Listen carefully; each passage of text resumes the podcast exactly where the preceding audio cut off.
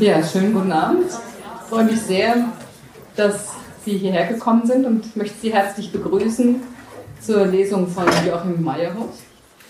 Ich freue mich sehr, dass es Ihnen, liebe Frau Gerisch, gelungen ist, Herrn Meyerhoff für die Lesung hier zu gewinnen und dass Sie, lieber Herr Meyerhoff, dieser Einladung auch gefolgt sind und hierher gekommen sind. Sie haben eine spannende Kindheit gehabt der, auf dem Gelände einer Psychiatrie, eines psychiatrischen Landeskrankenhauses und haben dann die Eindrücke, Erfahrungen, Erlebnisse aus dieser Zeit in Romanen verarbeitet. Und der Titel, den Ihr Buch trägt, aus dem Sie heute vorlesen, hat einfach einen wunderbaren Titel, dass ich es falsch lese, nämlich Wann wird es endlich wieder so, wieder so, wie es nie war?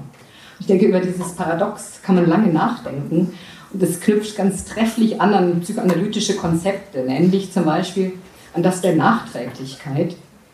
Damit wollen wir deutlich machen, dass eben nicht nur die Gegenwart aus der Vergangenheit hervorgeht, sondern dass auch umgekehrt sozusagen die ähm, Gegenwart die Vergangenheit erst hervorbringt. Und also das heißt nicht, dass die Vergangenheit einfach erfunden wird, sondern nur, dass eben diese Erinnerungsspuren unterschiedliche Übersetzungen, unterschiedliche Umschriften erfahren. Und ich würde sagen, aus meiner Lesart bieten Sie mit Ihrem Roman dafür eine höchst unterhaltsame, eine berührende, bewegende Anschauung. Und vielleicht kann man sagen, etwas übertrieben, dass Sie ähm, die psychoanalytische Erinnerungstheorie in poetischer Weise auf den Punkt bringen. Und möchte Ihnen in diesem Zusammenhang eine meiner Lieblingsstellen nicht vorenthalten.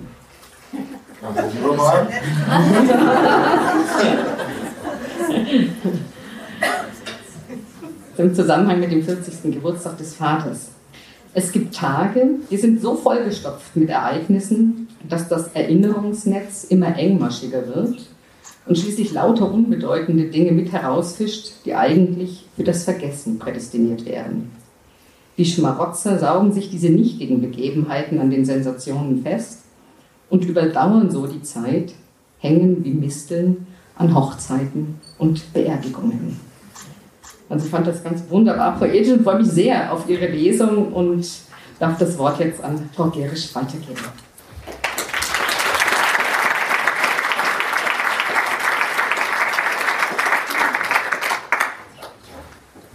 Ja, liebe Gäste, lieber Herr Meyerhoff, ich bedanke mich ganz herzlich, dass Sie gekommen sind hier zu uns an die IPO. Es ist ein bescheidenes Haus, zumindest was die Platzzahl anbetrifft. Deswegen sind wir umso dankbarer.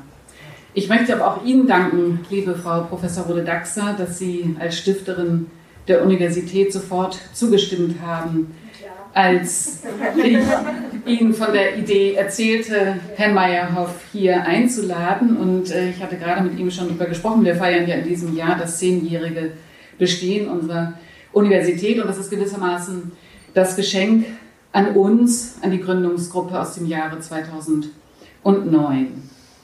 Nun wende ich mich also an Sie, an das Geschenk, äh, lieber Herr Meyerhoff.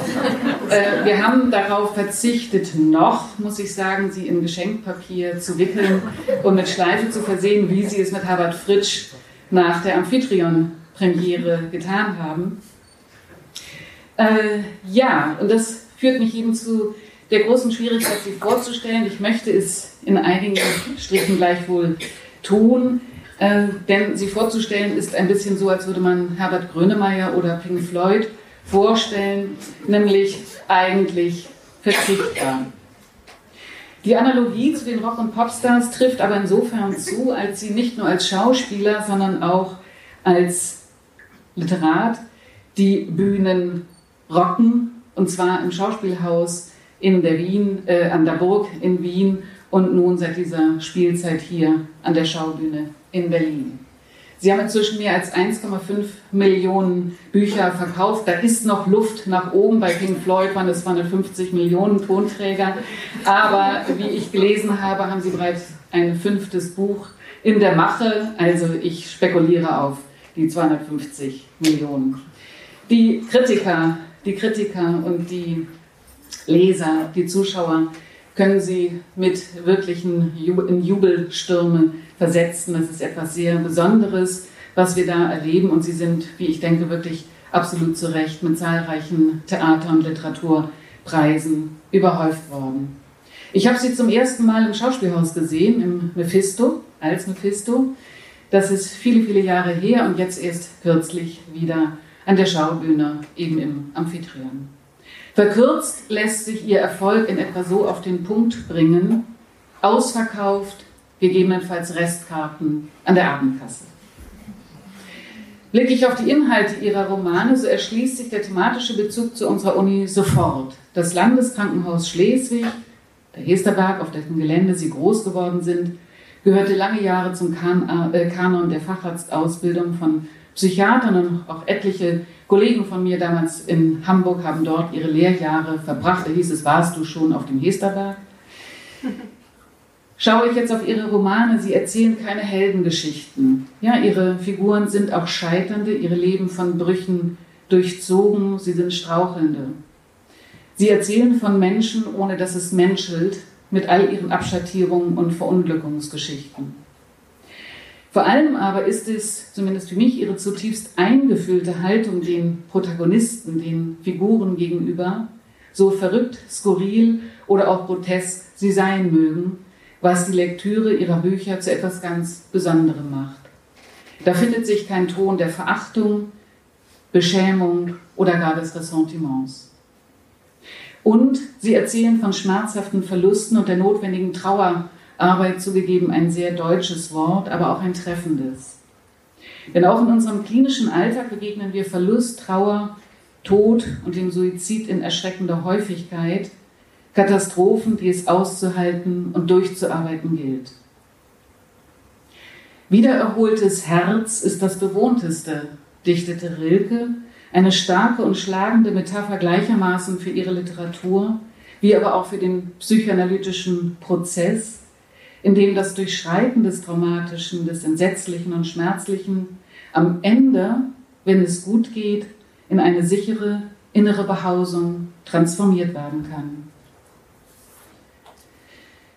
Die Schnittstelle zwischen ihrer Kunst und der Psychoanalyse offenbart sich nicht zuletzt in ihrer Bühnenadaption von Thomas Melles Roman Die Welt im Rücken. Die psychischen Entgleisungen, das rasche Oszillieren zwischen manischen und depressiven Episoden spielen sie aus der Tiefe ihres Körpers heraus. Dort, wo die Psychose in einer psychosomatischen Einheit ihren Anfang nimmt, die dann abrupt oder sukzessive immer wieder zu zerbersten, zu implodieren oder zu explodieren droht.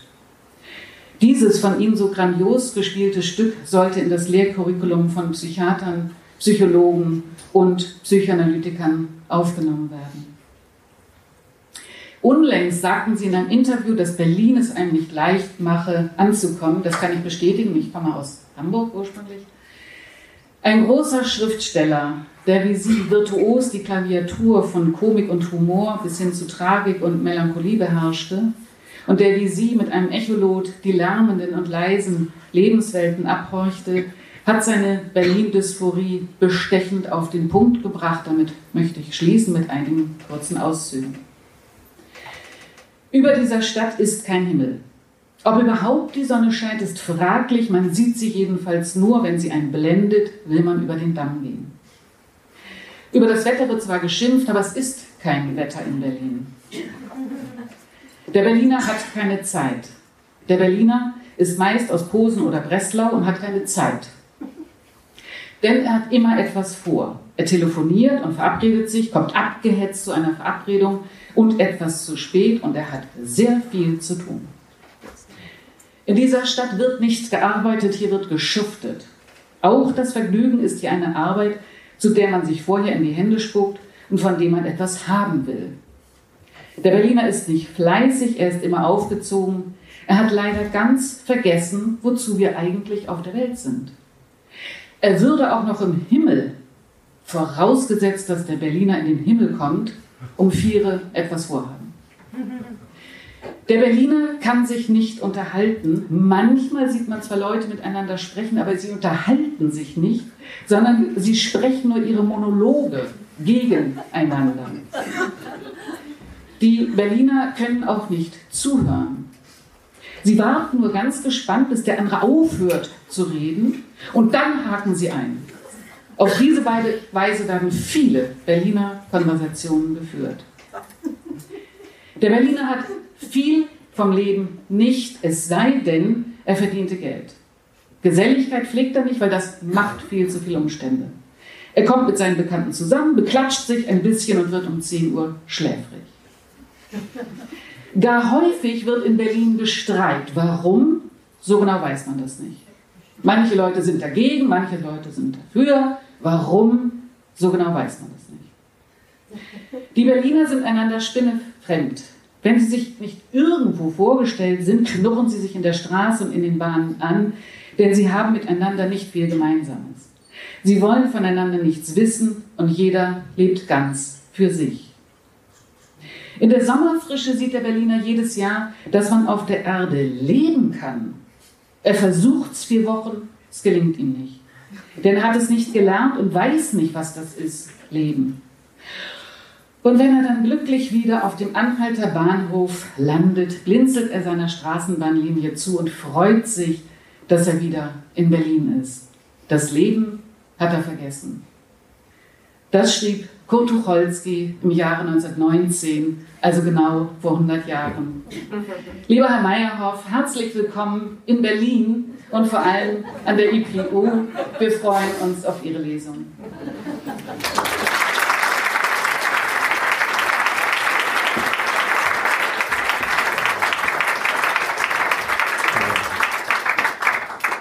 Herzlichen Dank für die freundlichen Worte aus den verschiedenen Zeiten. Danke für die Einladung. Ich freue mich sehr, hier zu sein. Ich freue mich auch, diesen Ort kennenzulernen, ähm, von dem ich vorher nichts wusste. Ist doch gut. Und ich lese äh, tatsächlich äh, aus dem ähm, Wann wird es endlich wieder so, wie es nie war?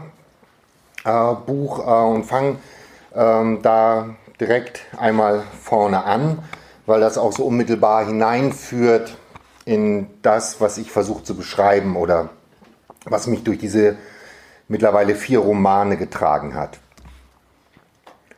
Bis hierhin und nicht weiter. Mein erster Toter war ein Rentner.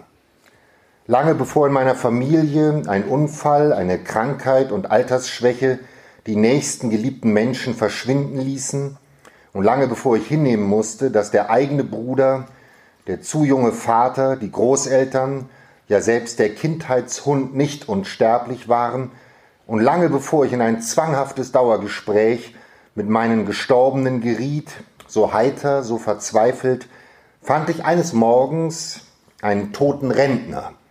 Ich war eine Woche zuvor sieben Jahre alt geworden und hatte diesem Geburtstag entgegengefiebert, da ich durch ihn endlich das Recht erwarb, den Schulweg allein zurückzulegen. Von einem Tag auf den anderen durfte ich nun stehen bleiben und weitergehen, wann immer ich es wollte.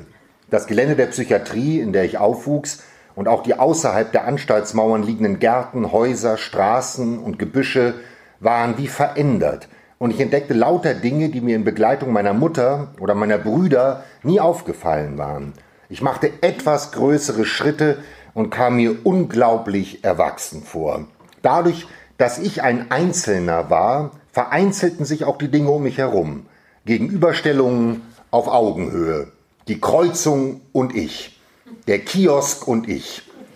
Die Schrottplatzmauer und ich. Wie viele Entscheidungen ich plötzlich selbst treffen durfte, überraschte mich. An der Hand meiner Mutter hatte ich meist vor mich hingeträumt oder mit ihr geredet und mich nie auf den Weg achtend zur Schule bringen lassen wie ein Brief zum Postkasten. Die erste Woche lang war ich brav, wie ich es hoch und heilig versprochen hatte, den verabredeten Weg gegangen, den Weg, den ich mich mit meiner Mutter mit allem nach links und nach rechts und wieder nach links gucken eingewiesen hatte. Doch am darauffolgenden Montag beschloss ich einen kleinen Umweg durch die Schrebergartensiedlung zu nehmen. Ich stieß ein grün vergittertes Tor auf und spazierte einen Pfad zwischen Miniaturanwesen, Bäumchen und Gemüsebeeten entlang. Ganz wohl war mir dabei nicht, da mein Vater mir das Betreten der Schrebergartensiedlung sogar ausdrücklich verboten hatte. Das kommt öfter vor, dass sich in solchen Hütten irgendwelche Typen verstecken, hatte er mich gewarnt. Geh da bitte nicht lang. Abgemacht? Klar, Papa, abgemacht. Ich pflückte mir einen unreifen Apfel bis hinein, spuckte das saure Stückchen geschickt durch zwei Zaunlatten und schleuderte ihn so weit ich konnte über die Dächer davon. Ich wartete auf ein Geräusch, aber es blieb vollkommen still, so als hätte ich den Apfel direkt in die Schwerelosigkeit gepfeffert. Ich spuckte ein paar Mal aus und ging weiter. Ich hatte nicht damit gerechnet, dass die Schrebergartensiedlung so groß und unübersichtlich sein würde. An jeder Abzweigung hielt ich mich rechts und hoffte, so zu einem Tor zu gelangen, das ich genau kannte und von, von dem aus es nur noch ein paar hundert Meter bis zu meiner Schule waren. Ich sah auf meine neue Armbanduhr, die ich zum Geburtstag bekommen hatte, ohne sie mir gewünscht zu haben. Aber die Uhr war die Bedingung meiner neuen Selbstständigkeit. Schon fünf Minuten vor acht. Jetzt musste ich mich wirklich beeilen. Ich kam zu einem Gartenzaun, an dem ich schon einmal vorbeigekommen war, und ging schneller. Alle Wege sahen gleich aus, und ich versuchte die Beklommenheit, die in mir aufstieg, zu ignorieren. Die verschlungene Lieblichkeit der eben noch aus frühmorgendlicher Ruhe erwachenden Schrebergartensiedlung war genauso dahin, wie meine gerade erst geweckte Lust, sie ganz auf mich gestellt zu durchstreifen. Und da hörte ich weit entfernt, aber deutlich die Schulglocke zur ersten Stunde klingeln. Ich rannte los. Der Schulranzen polterte so heftig gegen meinen Rücken, als würde mich ein übellauniger Kutscher antreiben. Und endlich kam ich auf eine lange Gerade, an deren Ende ich das gesuchte Tor sah. Und als ich es erreichte, war es verschlossen. Aber dahinter erkannte ich meinen Schulweg. Ich sprang in die Höhe und hielt mich an der Oberkante des Tores fest. Da das Gitter engmaschig war, rutschten meine Schuhspitzen immer wieder ab. Und erst als ich meine Füße flach dagegen drückte, gelang es mir ganz hinaufzuklettern. Ich schwang ein Bein auf die andere Seite, wollte das andere gerade nachziehen und hinunterspringen, als ich direkt im Garten, links unter mir im Blumenbeet, einen Mann liegen sah. Ich wusste sofort, dass es ein Toter war. Noch heute wundere ich mich darüber, dass ich nicht im geringsten erschrak und mich auf und davon machte. Im Gegenteil, mit hochgespannter Wissbegierde balancierte ich rutschend meinen Po auf dem Eisentor stückchenweise in seine Richtung. Jetzt konnte ich ihn noch besser sehen. Er war vollständig und, wie es mir vorkam, vornehm gekleidet, ganz in beige. Einer seiner hellbraunen sommerlichen Schuhe war ihm von der ebenfalls hellbraunen Socke gerutscht, sein Hemd steckte akkurat in der leichten Hose, und so einen geflochtenen Sommergürtel trug auch mein Vater hin und wieder. Seine Füße und Unterschenkel lagen auf der Wiese, der restliche Körper in den Blumen. Was es für Blumen waren, wusste ich nicht, aber sie waren prächtig und farbenfroh. Warum war ich mir so sicher, dass es ein Toter war? Warum zog ich es nicht den Bruchteil einer Sekunde in Betracht, Hilfe zu holen? Warum kam es mir so vor, als ob diese Leiche für mich bestimmt wäre und mir gehörte?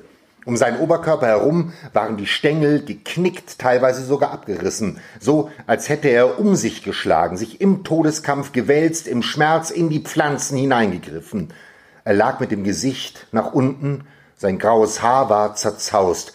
Ich konnte den Blick nicht abwenden, blieb auf meinem Aussichtstor sitzen und betrachtete ihn. Ich war hin und her gerissen. Sollte ich mich zu ihm hinunterlassen? Ins Blumenreich der Toten hinabsteigen oder doch auf der anderen Seite hinunterspringen, der Seite der Lebenden, der Autos, der Passanten und der unaufhaltsam fortschreitenden Schulstunde? Mein eines Bein hing über dem Garten, das andere über dem Gehweg. Ein Gedanke, erst noch etwas vage, verfestigte sich zu einer sensationellen Erkenntnis und bahnte sich schließlich seinen Weg zu den Lippen. Ich habe einen Toten gefunden sagte ich leise, mehrmals, aber dann mit wachsender Begeisterung. Ich habe einen Toten gefunden. Ich sprang vom Tor auf die Straßenseite und rannte zur Schule, stieß das Schultor auf, jagte die Treppe hoch, sprengte in meine Klasse und überbrachte laut jubilierend die frohe Botschaft. Ich habe einen Toten gefunden.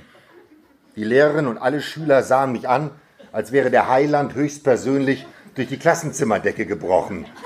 Was ist hier los? dachte ich. Sind die alle taub? Ich riss meine Arme in die Höhe, ballte die Fäuste zum Sieg und brüllte abermals, aber noch lauter als zuvor: Hey, ich habe einen Toten gefunden!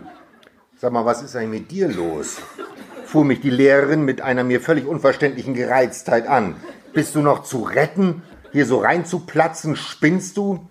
Und da überkam ich eine tief empfundene Nachsicht mit der Begriffsstutzigkeit meiner mich ungläubig beäugenden Mitschüler und mit den unpädagogisch entglittenen Gesichtszügen der Lehrerin. Ich durfte diese Menschen nicht überfordern. Siegessicher und betont langsam weite ich sie in meinen Sensationsfund ein. Also da bei den Schrebergärten, da liegt einer, ja, das ist ein Toter. Und den habe ich gefunden. Der ist tot, buchstabierte ich überdeutlich in all die offenstehenden Münder hinein. Der liegt da zwischen den Blumen, das ist ein Mann, das ist ein Toter. Ich habe den gefunden. Ich habe einen Toten gefunden. Jetzt setz dich mal bitte auf deinen Platz. Ich schlänzte mir den Schulranzen vom Rücken und ließ mich auf meinem Stuhl nieder. Mein Gott, wie niedrig die Tischplatte plötzlich war. Meine Knie passten kaum unter die Ablage. Doch das wunderte mich nicht. Wer im Besitz eines Toten ist, der macht einen Sprung nach vorn. Der schießt in die Höhe, der dehnt sich aus und hat einen entscheidenden Vorsprung. Die Lehrerin erhob sich von ihrem Pult, welches mir so winzig und kümmerlich vorkam wie nie zuvor, trat auf mich zu, ging in die Hocke und sah mich ernst an. Noch oft im Leben sollte mir dieser Blick begegnen. Dieser Blick, der einem unmissverständlich klar macht, bis hierhin und nicht weiter. Das ist jetzt nicht mehr lustig. Dieser Blick, der einen vor die Wahl stellt, sich als Münchhausen, als Lügenbaron aus der Gemeinschaft wahrheitsliebender und aufrichtiger Mitmenschen zu verabschieden und ein unrettbarer Hochstapler zu werden, oder aber zu gestehen, zu bereuen und sich von allen Unwahrscheinlichkeiten mit Abscheu abzuwenden. Lange sah sie mich so an. Also was ist los? Hm? Jetzt sag mir mal die Wahrheit. Du hast was gefunden? Ich schwieg.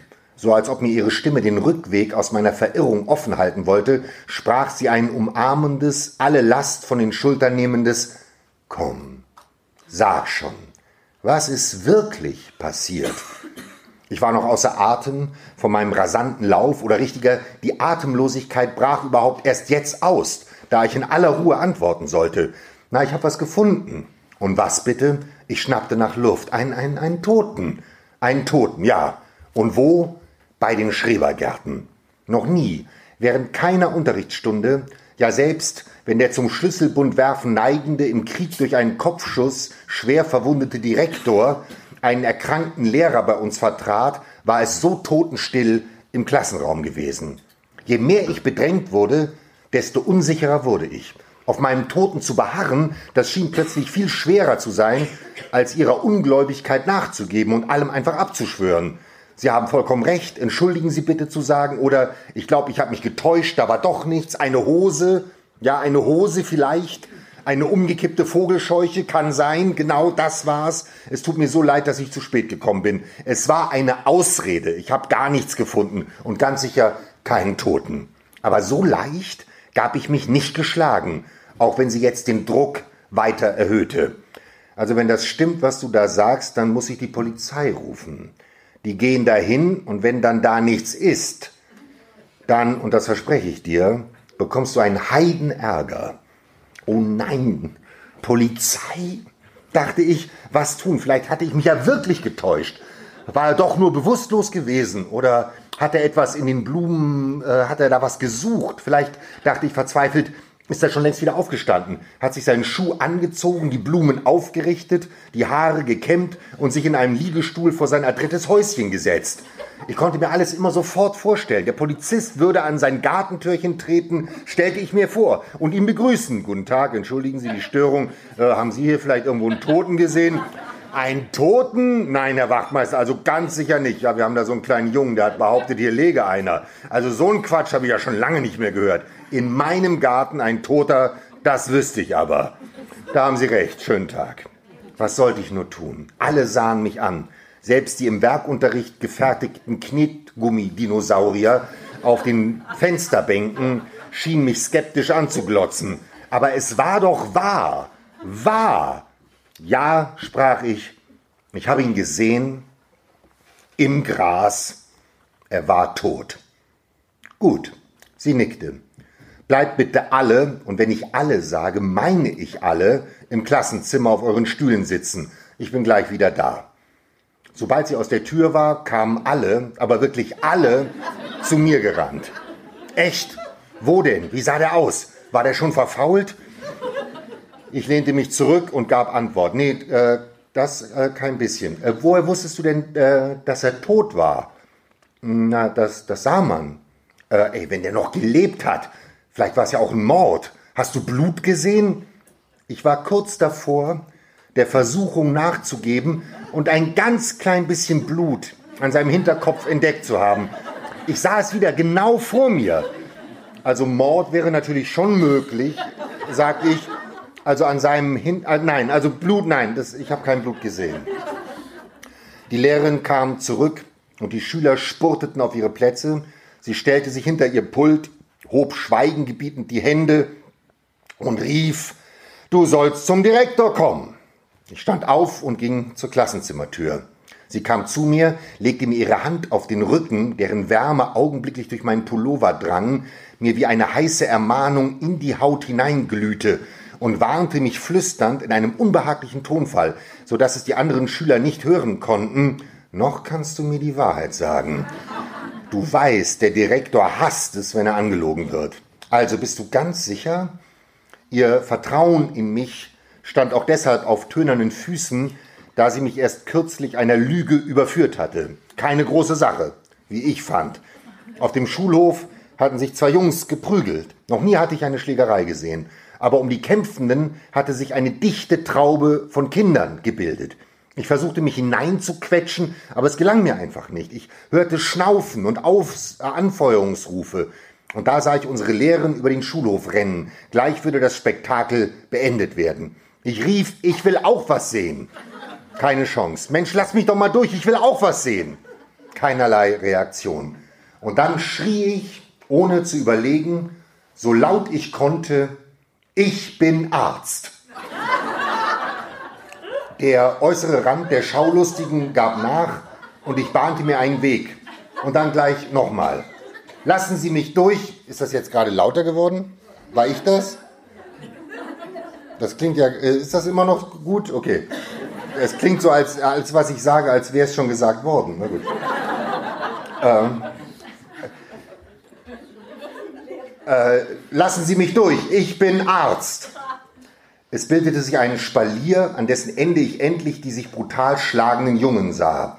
Und so schritt ich hinein ins Zentrum. Ein siebenjähriger Arzt auf dem Weg zu seinem ersten Notfall.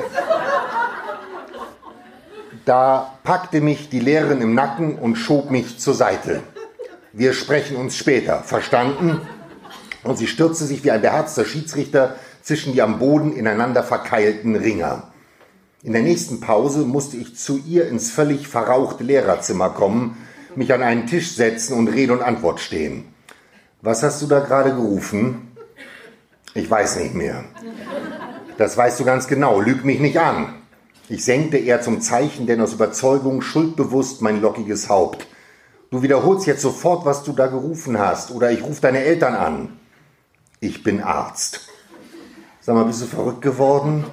Was soll denn das? Na, ich wollte sagen, mein Vater ist Arzt. So ein Quatsch. Und warum? Na, ich wollte auch was sehen. Was gab's denn da zu sehen? Die Lehrerin sprach mit mir wie mit einem Begriffsstutzigen, gedehnt, überdeutlich. Du bist kein Arzt. Ich nickte. Wer ist Arzt? Mein Vater. Ich sprach direkt in einen Aschenbecher vor mir und winzige Rußpartikel schwebten in die Höhe, während ich in ihn hineinbeichtete. Gut, geh jetzt. Ich war auf meinem Weg zum Direktor und selbst noch in den verlassenen Gängen auf dem Weg zu ihm spürte ich die heiße Hand der Lehrerin auf meinem Rücken. Der Direktor saß hinter einem monströsen Schreibtisch. Weder die Tür noch die Fenster seines Zimmers erschienen mir groß genug, um diesen Klotz hineinzubekommen. Die ganze Schule musste um diesen Schreibtisch herumgebaut worden sein. Und sofort geriet ich ins Träumen, sah einen massiven Schreibtisch an einem Kran in der Luft schweben und Bauarbeiter rufen, etwas höher, bisschen weiter links, so ist gut. Und positionierten das Riesenmöbel perfekt ins Nichts. während drumherum die Mauern meiner Schule hochgezogen werden. Wo hast du ihn gefunden? Er was? Na, wo hast du den Mann gefunden? Ah, Herr Direktor, der ist direkt oben beim Tor. Ja, das ist aber zu. Und dahinter, da liegt er im Garten. Bist du sicher? Äh, ich glaube schon, wie du glaubst. Er sah mich mit einem durchdringenden Blick an, einem richtigen Direktorenblick, der mir aber etwas stumpf vorkam, etwas verbraucht. Ich war mir sofort sicher, dass er exakt mit diesem Blick schon hunderte, wenn nicht sogar tausende Kinder anvisiert hatte. Also entweder du hast ihn gesehen, diesen Toten, oder nicht. Weißt du, ich habe in meiner Jugend viele Tote gesehen. Deren Anblick vergisst man nicht so leicht. Er sah mir tief in die Augen, aber doch irgendwie durch mich hindurch in eine andere Zeit. Wenn die mit verdrehten Armen und Beinen, gefrorenem Schnee liegen, das ist kein schöner Anblick. Gegen die Kälte haben wir uns von den toten Russen die Jacken geklaut. Weißt du was? Mir fehlen vier Zehen. Der Direktor nahm seine Brille ab und ich sah in seinem kahlen Schädel eine Furche, die der Bügel in die Haut gedrückt haben musste. Dieser Mann war mir zutiefst suspekt. In einer Vertretungsstunde hatte er sein Akkordeon mitgebracht, Volkslieder gesungen und schließlich geweint. Minutenlang heulte er vor der Klasse und zog das Akkordeon auf und zu, ohne dass es einen Ton von sich gab. Wie ein faltiges Tier rang das Instrument um Atem, hockte ihm röchelnd auf dem Schoß und er und verendete erst, als es klingelte. Sag mal, hörst du mir überhaupt zu? Äh, was? Äh, ja, sicher. Also ich habe einen gesehen. Also ganz sicher. Der, der lag da in den Blumen. Sicher? Sicher. Gut. Er nahm einen schon zu dieser Zeit altmodischen, pechschwarzen Riesentelefonhörer vom Riesentelefon. Guten Tag, ja, Schule Nord, Direktor Waldmann. Ich möchte etwas melden. Einer unserer Schüler hat in den Schrebergärten einen Toten gefunden. Er hörte zu, sah mich an, Wann war das? Um acht, eine Minute nach acht, gab ich glücklich darüber, wenigstens das genau zu wissen, zur Antwort. Er sagte noch zweimal, äh, ja gut, und äh, legte auf. Du kannst jetzt zurück in die Klasse gehen. Wie dachte ich, das soll es schon gewesen sein? Halb aus der Tür getreten, drehte ich mich wieder um. Soll ich denn dem Polizisten nicht die Stelle zeigen, wo er liegt? Also wenn es ihn gibt, werden sie ihn schon finden. Geh jetzt. Und Grüße an deinen Vater. Mach ich. Auf dem Rückweg in meine Klasse kam mir plötzlich die Idee, aus der Schule heraus zum Gartentor zu rennen und der Polizei zuvorzukommen, um nachzusehen, ob er noch da war. Aber in diesem Moment klingelte es, die Schüler strömten aus den wild aufgestoßenen Türen und meine Überlegung ging im allgemeinen Trubel unter. Mitschüler umringten mich, löcherten mich mit Fragen nach dem Rentner. Und anfangs gelang es mir sogar noch, die ganze Sache wahrheitsgetreu zu erzählen. Aber bald schon war es einfach zu verlockend, durch kleine Ausschmückungen meine Fragesteller und Zuhörer, darunter auch mehrere Mädchen, weiter in meinen Bann zu schlagen. Auf die Frage, hast du sein Gesicht gesehen? hatte ich zuerst immer mit einem klaren Nein geantwortet. Doch dann beim dritten oder vierten bist du sicher, dass du nicht mehr gesehen hast, antwortete ich, äh, also vielleicht doch ein wenig, so ein bisschen die Nase. Aber wenn du seine Nase gesehen hast, musst du doch auch ein Auge gesehen haben. ja, das habe ich auch. Die Nase und das eine Auge. Sag mal, war es auf oder zu? Es war, ich wurde sehr leise. Ja, es war auf. Meine Frager hatten solch eine Sehnsucht nach dem Gesicht des Verblichenen, dass sie ihn durch die Intensität ihrer Fragen nach und nach auf den Rücken drehten. Ich wollte sie nicht enttäuschen. Von Pause zu Pause wurde mein Toter gruseliger. Gegen 10 Uhr starrten seine geöffneten Augen in den Himmel. Gegen 12 Uhr hing aus dem zahnlosen Rentnermund bereits eine weißliche Zunge.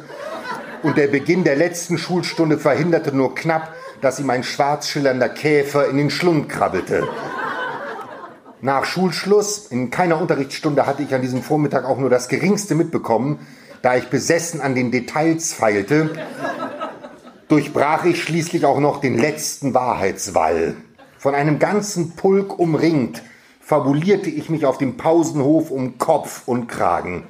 Der Klassenprimus, der oft tagelang fehlte, da er an Schachturnieren in beiden Teilen Deutschlands teilnahm und mich sonst keines Blickes würdigte, fragte, und du bist ja also zu hundertprozentig sicher, dass er nicht mehr gelebt hat? Ja, eigentlich schon. Obwohl, ich sah nachdenklich in die gebannt an meinen Lippen hängende Runde und tat plötzlich überrascht, als würde mir ein bisher entgangenes Puzzleteil der Geschichte wieder einfallen. Obwohl, also wenn du mich so fragst, nee, wartet mal. Zwei Finger, ja, der linken Hand, die haben sich noch so ein bisschen unter den Blumen bewegt. Unter den Blumen, wie konntest du das denn sehen? warf sein vom Schachspielen bis zum Anschlag auf Logik trainiertes Hirn ein. Naja, sagte ich, überwältigt von der Aufmerksamkeit, die mir zuteil wurde, die Spannung genießend. Also diese beiden Finger, die sind dann ja ganz langsam, so wie zwei Würmer aus der Erde, durch das Blumengestrüpp hindurch an die Oberfläche gekrabbelt. Die Reaktionen meiner Familie auf meinen Toten waren ganz unterschiedlich. Meine Mutter drückte mich an sich und tröstete mich. Du Armer, ist wirklich alles in Ordnung mit dir? Das klingt ja schrecklich. Mein psychologisch geschulter Vater sprach mit mir über die Vergänglichkeit des Lebens, rückte meinen Fund in einen allumfassenden Kontext und klärte mich über die Todesart des Rentners auf. Weißt du, das klingt für mich ganz nach einem Herzinfarkt. Da wird er nicht gelitten haben. Ist doch eigentlich ein ganz guter Tod, morgens beim Blumenpflücken. Danach, was ich trotz seines Verbots überhaupt in den Schrebergärten zu suchen hatte, fragte er zu meiner Erleichterung nicht. Meine beiden älteren Brüder glaubten mir kein Wort.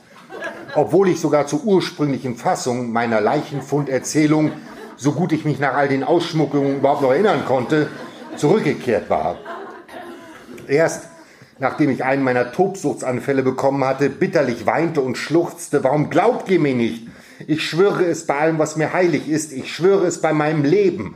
Ich habe einen Toten gefunden, trat allmählich Bewunderung anstelle ihres Skeptizismus. Sie trösteten mich und quetschten jede noch so winzige Einzelheit aus mir heraus.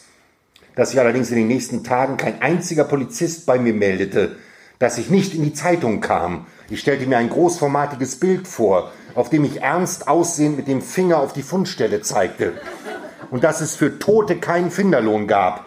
All das kränkte mich nachhaltig. Wieder und wieder musste ich in den folgenden Wochen von meinem Fund berichten. In der Schule, im Schwimmverein, meinen Brüdern, Verwandten und den Freunden meiner Eltern. Ich verfeinerte die Geschichte, merkte mir gelungene Formulierungen und entwickelte sogar so etwas wie auf die Zuhörerschaft abgestimmte Varianten. Meine Mitschüler und Brüder wollten sich gruseln und das Wort verwest war eine sichere Bank. Und der Satz, seine geöffneten Augen starrten in den Himmel, sie waren bereits leicht verwest, ließ auch mich jedes Mal aufs Neue erschaudern. Männliche Erwachsene galt es durch kindlich resolutes Handeln zu beeindrucken. Ja, ich habe mir da natürlich alles genau eingeprägt, die Uhrzeit, die Fundstelle und die Haltung der Leiche. Dann bin ich nichts wie los, ja, direkt zum Direktor, habe da alles gemeldet. Dem weiblichen Publikum gegenüber ließ ich nach und nach meine Scheu vor zu großem Pathos fahren und servierte schamlos Sätze wie diesen. Ein Windhauch wehte abgerissene Rosenblüten über den steifen Körper und einige verfingen sich in seinem grauen Haar. Natürlich, natürlich war mir vollkommen klar, dass ich log, aber es kam mir so vor, als würde die Geschichte ein Eigenleben führen und ich die Verantwortung dafür tragen, ihr zu genügen, mich ihrer würdig zu erweisen. Wer findet schon einen Toten? Ich wollte unbedingt, dass sich dieses außergewöhnliche Ereignis bei mir wohlfühlte. Ich wollte, dass es bei mir blieb und beschenkte es verschwenderisch mit Girlanden und Arabesken. Und da geschah etwas für mich Unfassbares. Etwas, das bis heute mein Leben und mein Erzählen geprägt hat. Ich erzählte meine Rentnergeschichte zum ich weiß nicht wievielten Male, diesmal einem Freund meines ältesten Bruders. Wie immer begann ich mit meinem Entschluss, den Schulweg zu verlassen, warf den unreifen Apfel, baute die Spannung auf, verirrte mich, kletterte über das Tor und entdeckte den in seinem Beet zusammengebrochenen Mann.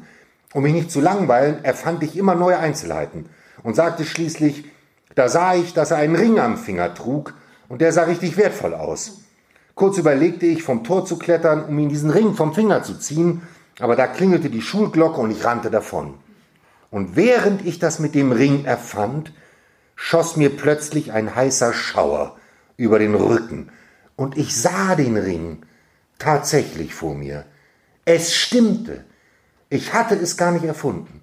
Mein Toter trug einen goldenen Ehering an seiner leblosen linken Hand. Ich rief, das stimmt! Das stimmt jetzt wirklich! Er trug einen Ring! Mein Bruder und sein Freund sahen mich verständnislos an. Was soll das jetzt heißen? Das stimmt. Na, das mit dem Ring, das stimmt wirklich. Und nie werde ich diesen Augenblick vergessen. Ich hatte etwas erfunden, das wahr war. Der ausgedachte Ring, der aus der Luft gegriffene Ring, hatte den tatsächlichen Ring, den wahrhaftigen Ring wieder zum Leben erweckt. Wie ein archäologisches Instrument hatte die Lüge ein eingeschlossenes Detail herausgekratzt und den Tiefen des Gedächtnisses wieder entrissen. Für mich war das eine unfassbar befreiende Erkenntnis. Erfinden heißt erinnern. Danke.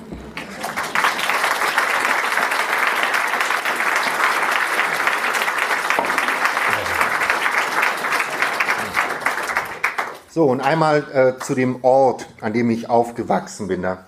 Es ist mir, äh, ich will es einmal ganz kurz erzählen, weil es mich gerade äh, umtreibt und beschäftigt. Ähm, dieses Buch ist natürlich aus der Perspektive, wissen Sie, eines Kindes geschrieben. Ja, das ist ein, ich äh, habe auf diesem Psychiatriegelände gelebt, im, zwischen fünf, da sind wir da hingezogen, und tatsächlich 19. Also meine ganze Kindheit dort verbracht. Und als wir dorthin kamen, war das natürlich auch ein schrecklicher Ort. Und äh, ich habe jetzt vor drei Tagen habe ich bekommen äh, von einem ehemaligen Insassen einen sehr ergreifenden Bericht, der nochmal sehr anders natürlich diese Perspektive auch dieser Psychiatrie schildert und zu schildern vermag, äh, die alles andere ist natürlich als die einer Kindersicht auf diesen Ort, weil ich natürlich außen stand. Also mein, mein Vater und mein, wir wohnten zwar, was auch gleich in dem Text kommt, da sehr kompakt drin, und mein Vater hat dann, das erwähnt auch dieser ehemalige Patient, sehr viel dort verändert und auch wirklich im Guten getan, wo ich auch äh, froh war, hätte auch anders sein können. Natürlich ähm, hätte ich dann auch äh, so genommen. Aber es waren schreckliche Dinge, die passiert sind.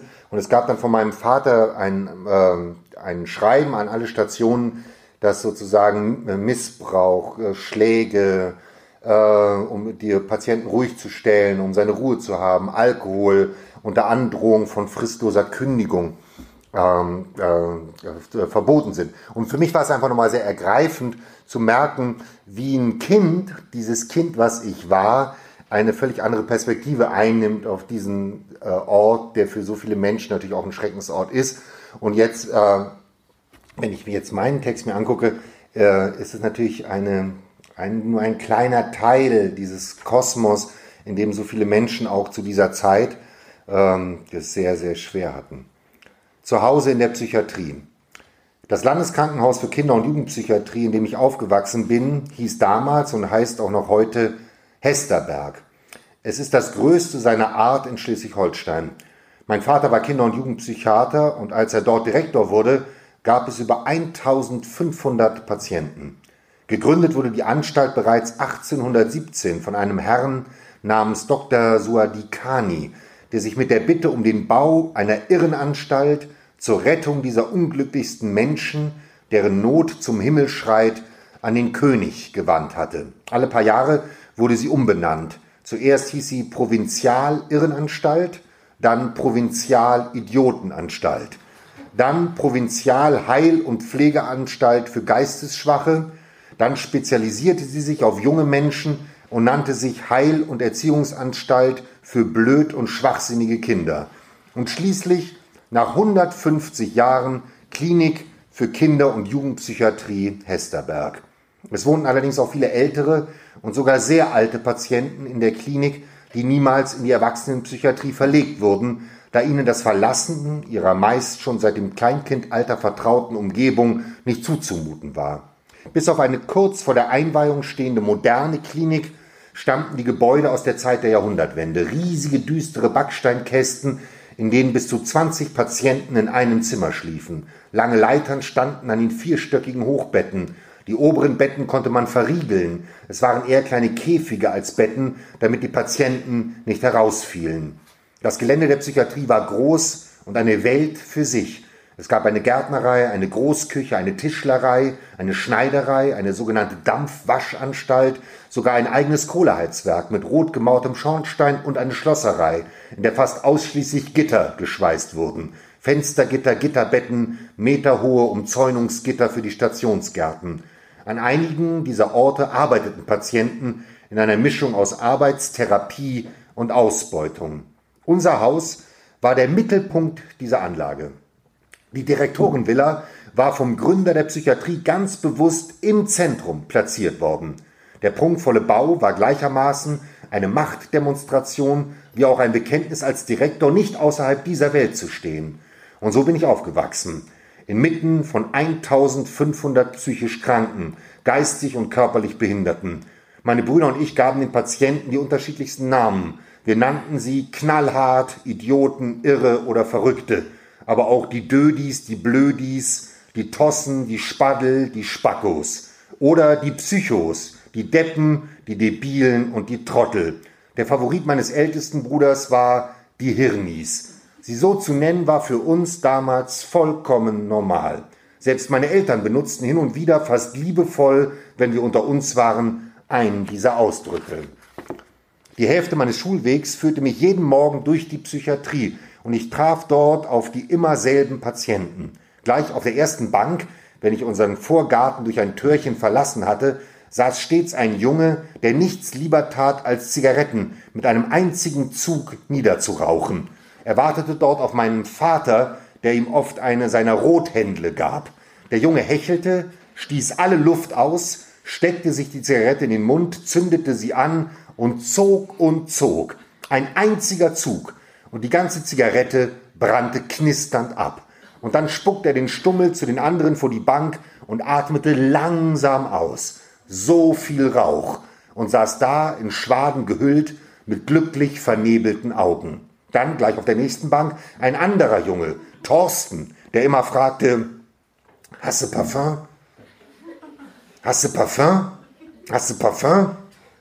Er schürzte oft unvermittelt die Lippen machte ein ganz spitzes Kussmündchen und pustete, blies seine Fingerkuppen an oder Fussel vom Ärmel, wenn im Frühjahr die wolligen Fäden der Balsampappeln auf den Psychiatriebänken lagen, blies er tagelang die Bankbretter und Lehnen sauber. Von mir hat er einmal eine ganze Flasche Lagerfeld bekommen, angepustet, aufgeschraubt und einfach ausgetrunken. Ein paar Meter weiter um die nächste Häuserecke herum begegnete ich oft, was mir gar nicht gefiel, einem Mädchen. Wenn sie es schaffte, sich ihren Schutzhelm herunterzuzerren, schlug sie sich die Stirn auf und mit ihrem blutenden Kopf Sonnen oder Sterne oder so etwas in der Art Monde auf die Straße zu malen. Das habe ich oft gesehen, diese eingetrockneten Blutsterne auf dem Asphalt. Im Sommer lag in einem der vielen hoch umzäunten Gärten hin und wieder ein Junge auf der Wiese, nah am Zaun. Er hatte keine Augen. Stirn, Nase und Wangenknochen waren zu einer geschlossenen Fläche verwachsen. Auf diese von Narben durchzogene Haut waren mit einem schwarzen Filzstift Augen aufgemalt. Zwei Kreise mit Pupillenpunkt. Und wie mir mein Vater erzählte, war dies sein eigener Wunsch, um sich für den Garten schön zu machen. Und dann gab es noch einen in sich gekehrten Mann, der spazieren ging, immer freundlich war und eine kalte Pfeife rauchte. Er hieß Egon. Mein Vater warnte mich vor ihm, da er gerne Drahtkleiderbügel zusammenbog und sie anderen in den Hintern steckte. Für ein paar Tage hing an unserem Küchenfenster einmal eine Röntgenaufnahme, auf der man im grau durchleuchtete Organe einen Klumpen Draht ausgezeichnet erkennen konnte. Und dann war da natürlich noch Rudi, genannt Tarzan. Er kletterte gerne auf Bäume oder lag bewegungslos im Gras auf der Lauer. Er trug stets einen sehr echt aussehenden Revolver bei sich, stürzte hervor, blitzschnell und lautlos und hielt einem den Lauf an die Schläfe. Jeder, der ihn kannte, wusste, wie harmlos er war, machte ihm eine Freude und erschrak sich zu Tode. Tarzan liebte es, wenn man sich vor ihm auf die Knie fallen ließ und bettelte, bitte, bitte töte mich nicht. Sein Kopf mit dem roten Haarbüschel war nicht viel breiter als ein Handteller. Und dann noch ein penetrantes Mädchen, das mir immer auflauerte, genannt Biene oder Trine. Sie war klein, und als ich zehn war, war ich schon größer als sie. Traf man sie, wurde man sie nicht mehr los, und sie begleitete einen bis zum Ausgang der Anstalt. Mit piepsiger Stimme stellte sie mir immer, immer, immer dieselben zwei Fragen. Na, wer bist du? Und na, wen haben wir denn da? Und wenn ich ihr meinen Namen sagte, lachte sie, drückte mir ihre prallen Brüste in die Rippen und widersprach. Nee, nee, nee, nee, nee. Wer bist du? Ich versuchte mich loszumachen, aber sie war stark, klammerte sich an mich, roch streng und rieb sich an mir. Egal was man sagte, es war falsch. Na, wer bist du? Immer wieder. Mehrmals drängte sie mich gegen eine Mauer, ließ minutenlang nicht ab von mir. Na, wen haben wir denn da? Ich versuchte mich loszumachen. Nee, nee, nee, nee, nee, wer bist du? Am Ausgang Tor 2 spielte jahrelang ein Patient Kontrolleur. Er trug eine Fantasieuniform. Auf den Schultern des Jacketts angeklebte Epauletten aus Schaumstoff. Das ganze himmelblaue Uniformjackett gespickt voll mit Kronkorkenorden. Um die Hosenbeine hatte er bunte Gürtel geschnallt, deren Enden seitlich abstanden. Unter Höchstanstrengung wölbte er seine Brust, knallte seine Hacken zusammen, winkte Autos durch und fragte mich jeden Morgen, jahrelang, wohin soll's denn heute gehen? Ich sagte dann, in die Schule. Er salutierte, rief laut, ah, wieder Ficky Ficky machen und gab den Weg frei. Das war dann wirklich, das war eine Katastrophe, weil äh, wenn man dann später eine Freundin hatte, zum Beispiel, und dann nach Hause ging und er sagte, na, wieder Ficky Ficky gemacht. Und man sagte, nee, also eher nicht. Eher nicht. Wir gehen jetzt nur nach Hause. Das war furchtbar peinlich. Ich grüßte das Wachpersonal, dem ich gut bekannt war. Die Schranke wurde geöffnet und ich verließ das Gelände. An den beiden Toren und auch vor den Haupteingängen der Gebäude spielten sich oft dramatische Szenen ab. Entweder weigerten sich die frisch eingelieferten die Gelände das Gelände bzw. die Gebäude zu betreten, klammerten sich an ihre Angehörigen und traten nach den Pflegern, oder aber Patienten wehrten sich mit Händen und Füßen das Gelände bzw. die Gebäude zu verlassen, klammerten sich an die Pfleger und traten nach den Angehörigen. Sowohl der Weg in die Psychiatrie hinein wie auch der aus ihr heraus war für viele der blanke Horror. Natürlich gab es auch die Unscheinbaren, die deutlich in der Überzahl waren, in sich versunken herumsaßen, brabbelten oder rastlos auf dem Gelände herumtigerten. Es gab eine Station etwas abseits gelegen, wo in einem Hinterhof mehrere Bänke standen. Dort saßen Patienten, die sich auf gespenstische Art ähnlich waren. Kahlrasierte Schädel mit dicklippigen Mündern, riesige Nasen und melancholischen Augen mit vergrößerten Pupillen. Selbst die Ohrläppchen ihrer fleischigen Ohrmuscheln schienen geschwollen und schwer. Ihre Gesichter sahen farblos aus, wie mit einem zu weichen Bleistift gezeichnet. Und so kauerten sie auf den Bänken oder den, Rück, äh, oder den Rücklehnen, und wenn die Sonne unterging, kam es vor, dass das schräge Abendlicht blutrot durch ihre Segelohren drang. Mein ältester Bruder sagte zu mir, schau dir die mal an, wie die da hocken und glotzen. Ist schon unheimlich, oder? Die sehen alles, die hören alles, die kriegen zehnmal mehr mit als wir und machen den ganzen Tag absolut nichts. Wir nannten den Ort auch den Hinterhof der traurigen Eulen.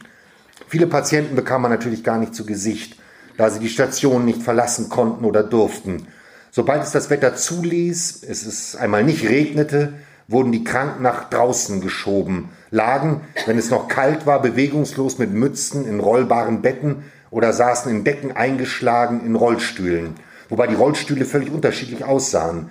Manche waren für winzige, verwachsene Kinder gebaut und konnten hydraulisch auf und nieder vor und zurückgekippt werden. Andere hatten Kopfpolster, die links, rechts und von oben eng anlagen. Sogar unterm Kinn gab es einen Bügel. Die Köpfe waren wie gerahmt, lagen wie Masken in ihren Futteralen. Viele dieser schwer körperbehinderten Kinder wurden an warmen Tagen in die Stationsgärten gelegt. Diese waren hoch eingezäunt wie Gehege für gefährliche Tiere und teilweise an den Oberkanten noch mit Stacheldraht gesichert. Dabei sah man weit und breit niemanden, der solche Hindernisse eher oder auch überklettern konnte. Da blieb ich oft stehen, hakte meine Finger in den Zaun und blickte über die mit Löwenzahn oder Gänseblümchen bedeckte Wiese hinweg, in der auf bunten Decken die Patienten wie hingestreut lagen. Einige versuchten zu krabbeln, andere regelten sich, genossen die Sonnenstrahlen. Da ragten weit gespreizte Zehen aus dem Gras und dort eine vereinzelte Hand, die sich krallig in den blauen Himmel reckte. Manche hatten sich die Unterhosen heruntergestrampelt und ich sah ihre Genitalien. An einem Tisch saßen Schwestern und Pfleger, rauchten und tranken Kaffee, hinter ihnen eine Stellage, an der abgeschnallte Prothesen hingen, verschieden geformte Stützkorsagen mit Lederriemchen und Schnallen für die Brust, das Becken oder für Köpfe, die ohne Stütze wegsacken würden. Einem Jungen war das Stofftier aus der Hand gefallen, es lag direkt neben ihm im Gras, er strengte sich an, aber es gelang ihm einfach nicht, es zu erreichen. Kam ich Stunden später aus der Schule, hatte er es immer noch nicht geschafft. Die Pfleger kannten mich, winkten, oder eine der Schwestern brachte mir etwas Leckeres zum Gitter, schob ein Stück Marmorkuchen durch den Zaunspalt. Es war mein Zuhause. Vom Sehen kannte ich Hunderte, Jungen und Mädchen, Jahr für Jahr hinter denselben verschmierten Fensterscheiben. Es war die große Zeit der Fingerfarbe, und expressive Farborgien bedeckten oft ganze Fensterfronten. In Kitteln standen die Patienten hinter den Scheiben und wischten und matschten das Glas voll. Schon immer erstaunte mich, dass ich nur selten auf Patienten stieß, die miteinander spielten. Es gab einen großen Spielplatz mit einem herrlichen Hubschrauber-Klettergerüst, Schaukeln und Rutschen, doch der war meistens verwaist. Vielleicht war das sogar das Auffälligste. Obwohl das Gelände voll, ja überfüllt war, waren viele der Patienten ganz für sich, mit sich beschäftigt. Selbst wenn sie an der Hand eines Pflegers gingen, blieben sie Einzelne. Es gab solche mit dickledernen Helmen, die aussahen, als wären sie aus Medizinbällen herausgeschnitten worden, und andere mit wattierten Fäustlingen, die fest mit der hinter dem Rücken zu knöpfenden Jacke verbunden waren. Ihre Schuhe, Hosen und Hemden, Kleider, Pullover und Mäntel kamen immer alle aus der Altkleidersammlung, und dadurch wirkten sie wie aus der Zeit gefallen. Waren es die abgetragenen, planlos miteinander kombinierten Klamotten oder die Art und Weise, wie sie sie trugen, die stets ein Bild des Nichtpassens, des Unbequemen, des leicht Verwahrlosten erzeugten. Einmal geschah es sogar, dass ich einen Patienten sah, einen Jungen, der meinen eigenen ausrangierten Pullover trug. Und das war ein ungutes Gefühl, dass da etwas, was ich nicht mehr brauchen konnte, zerschlissen und ausgeleiert, für jemand anderen genau das Richtige sein sollte. Oft war ich mir aber auch nicht sicher, ob die Kinder oder Jugendlichen, denen ich auf dem Psychiatriegelände begegneten, überhaupt Patienten waren. Es kamen immer viele Besucher. Es gab einen Kindergarten für Mitarbeiter und jede Menge ambulanter Behandlungen für Probleme aller Art. Eine der Hauptbeschäftigungen der Patienten war es zu rauchen.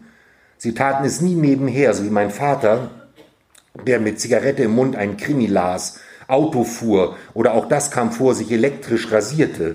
Die Patienten rauchten mit gespannter Ausschließlichkeit. Schon die Art, wie sie die Zigarette aus der Schachtel zogen, sie hielten, zum Mund führten und an ihr zogen, war von verbissener Aufmerksamkeit. Sie saßen dabei auf den Bänken, lehnten an den Mauern oder wandten sich ab, um ihre Ruhe zu haben. Den Blick nach innen gewendet, inhalierten sie tief, schienen betäubt und abwesend zu sein. Oft kam es mir so vor, als wären ihre Lippen hart vor Gier. So eng schlossen sie sich um die Filter. Sie strahlten nichts Lässiges aus, hatten keine weich abgeknickten Handgelenke, vollführten keine grazilen Schwünge, wie ich sie von den Filmstars her kannte. Nein, sie wirkten eher so, als seien sie mit Heimlichkeiten beschäftigt, als lauerten sie schon verschlagen und gierig auf den nächsten Glimmstängel. Erstaunlicherweise waren viele von ihnen sehr, sehr jung, doch darum kümmerte sich niemand. Alkohol war auf dem gesamten Anstaltsgelände strengstens verboten. Und nie habe ich einen Patienten mit einer Bierdose gesehen. Aber Nikotin schien eine von höchster Stelle und ohne Altersbeschränkung freigegebene Droge zu sein. Auch die Pfleger, die Schwestern, die Ärzte, die Psychologen und Therapeuten, alle rauchten ununterbrochen und alle verteilten großzügig Zigaretten an die bettelnden Patienten. Das wenige, was die Insassen sich verdienten, gaben sie für Zigaretten aus. Doch vor und höchstwahrscheinlich auch in keiner anderen Station wurde so obsessiv geraucht wie bei den manisch-depressiven. Sie qualmten die Zigaretten stets bis zu ihren rußgelben Fingerspitzen hinunter. Sie fraßen den Rauch in sich hinein, als wäre ihre Rettung.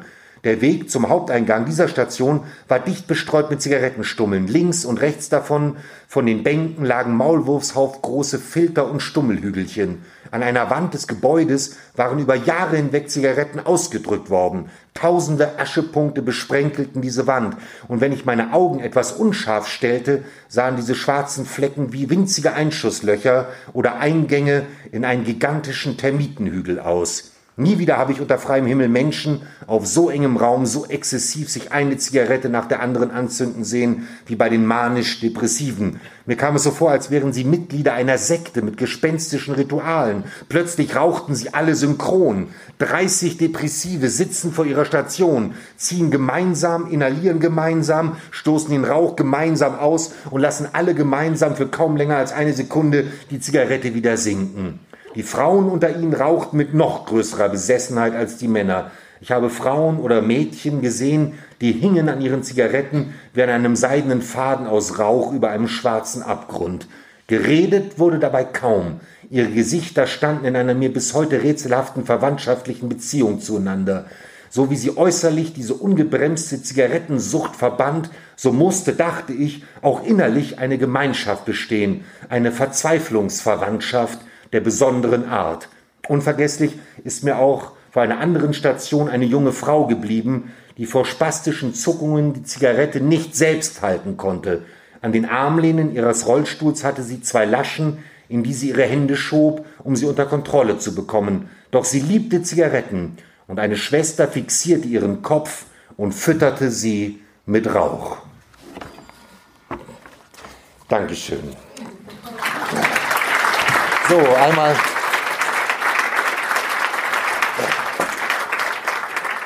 Das ist sozusagen das Äußere, ja, was auf dieses Haus drückt, in dem dann diese fünfköpfige Familie mit Hund lebt.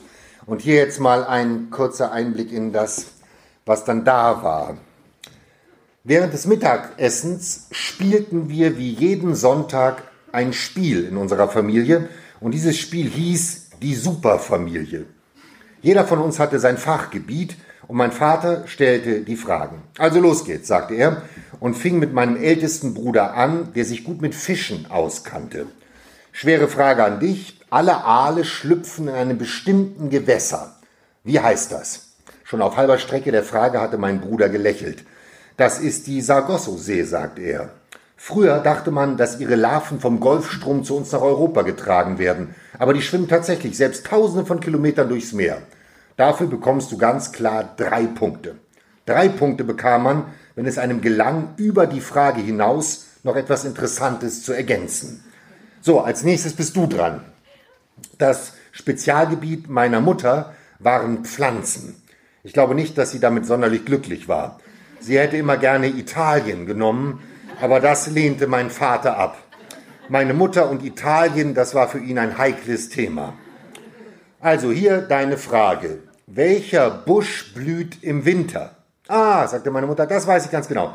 Also da gibt es schon mehrere, aber du meinst bestimmt einen Winterschneeball.